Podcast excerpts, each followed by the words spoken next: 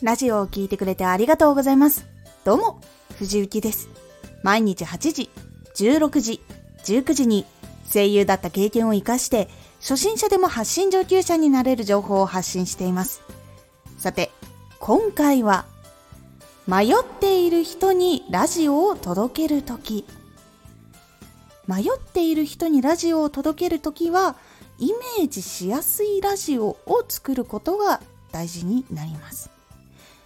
迷っている人にラジオを届けるとき。迷っている人は自分が持っている迷いを解決するために自分に合った答えを探していることが多いんです。なので、そのイメージが解決した後のイメージっていうのができたり、悩んだまま進めないとどんなことになってしまうのかっていうのがイメージできるようになることで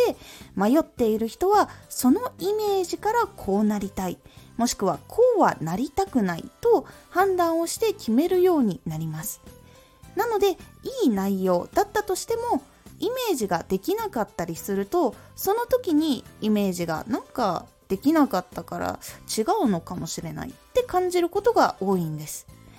イメージできるように伝えることのいいことはちゃんと相手に選択肢を委ねてその中でもこんな可能性があるんだなっていうことを知ってもらうことで選択肢を広げたりもしくは選択肢を狭めてあげれるっていうことに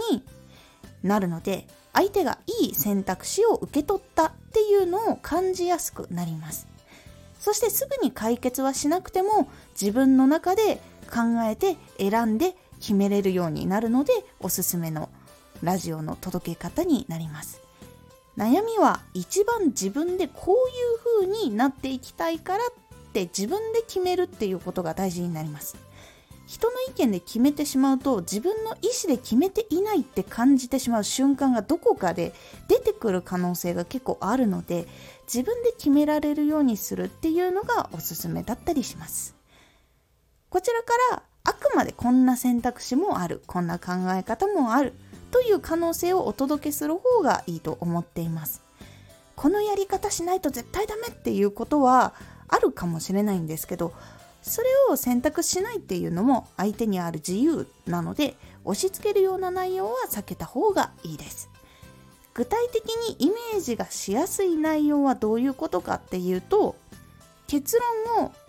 伝えるっていうのももちろんありなんですけどそれよりだったら例えば自分が話すことが苦手だったんだけど今ラジオで話をしていることくらいは話すことができるようになったし以前より楽しく話すことができるようになりました。っていうような話をしていると今聞いている人は音声からその人のように自分も話すことが楽しくなれるのかな？とか実際の体験談から話を聞いて現在どんなことができるようになってどんなことが良くなったのか？っていうことを聞くとあ自分もこういうもしかしたら経験があってこうしたらできるようになるかもしれないっていうことをいろいろ想像していけるようになります。なので意外と経験談からイメージをしてもらえたりとか話している今の自分の声からイメージをしてもらうっていうこともできるようになります。いろいろな工夫が本当にあるので自分のラジオに合った具体的な話し方とかイメージのしやすい方法っていうのを考えてみてラジオを作るようにしてみると反応が変わっていくと思うので気になっている方はおすすめの方法ですのでちょっと試してみてください。今回のおすすめラジオ。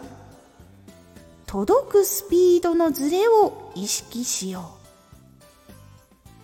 発信するラジオが聞いている人に届くまでには時差が少なからず起こります。なのでいつ届くと聞いた時にどんな風になるのかっていうことを考えるのが大事というお話をしております。このラジオでは毎日8時16時19時に声優だった経験を生かして初心者でも発信上級者になれる情報を発信していますのでフォローしてお待ちください。